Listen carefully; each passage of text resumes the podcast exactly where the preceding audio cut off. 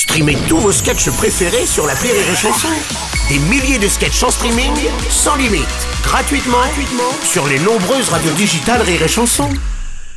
La minute non éducative d'Élodie Pour sur Rire Chanson.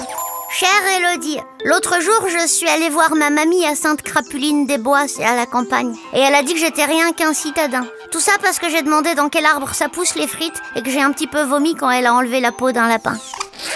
Est-ce qu'elle a raison quand elle dit que la campagne c'est 100 fois mieux que la ville? Parce que quand même dans son village il n'y a pas de Starbucks Cher urbain, le conflit entre ville et campagne est vieux comme ta mémé. C'est une rivalité ancestrale classique, comme les Marseillais et les Parisiens, les Nantais et les Vendéens, les Sudistes et le Code de la route.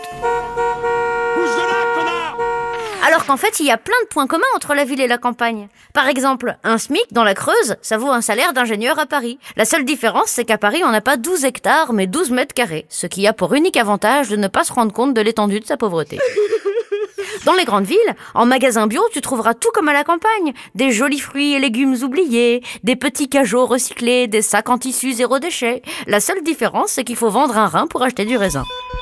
À la campagne, ils ont Dédé au café des amis qui les ravit avec ses remarques mi-racistes, misogynes. Non, c'est une façon de d'être. euh, En ville, il vient à toi, le Dédé, directement dans ta rame de métro pour te livrer ses analyses géopolitiques à 3 grammes et son regard de bovin à enivrer.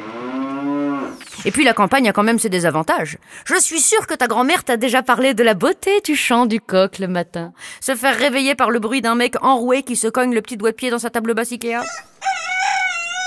En fait, nous aimons certaines choses à la ville et certaines choses à la campagne. Tels des oiseaux migrateurs qui naissent à la campagne et vont en ville pour leurs études, puis retournent pondre loin du tumulte des bouchons, après quoi leurs enfants reviennent en ville et le cycle continue. Alors voilà ce que tu peux répondre à ta grand-mère. Et si elle n'est pas contente, rappelle-lui qu'il y a des super EHPAD à Paris, ça devrait la calmer. Allez, bonne journée, urbain. Merci à toi, Elodie Pour.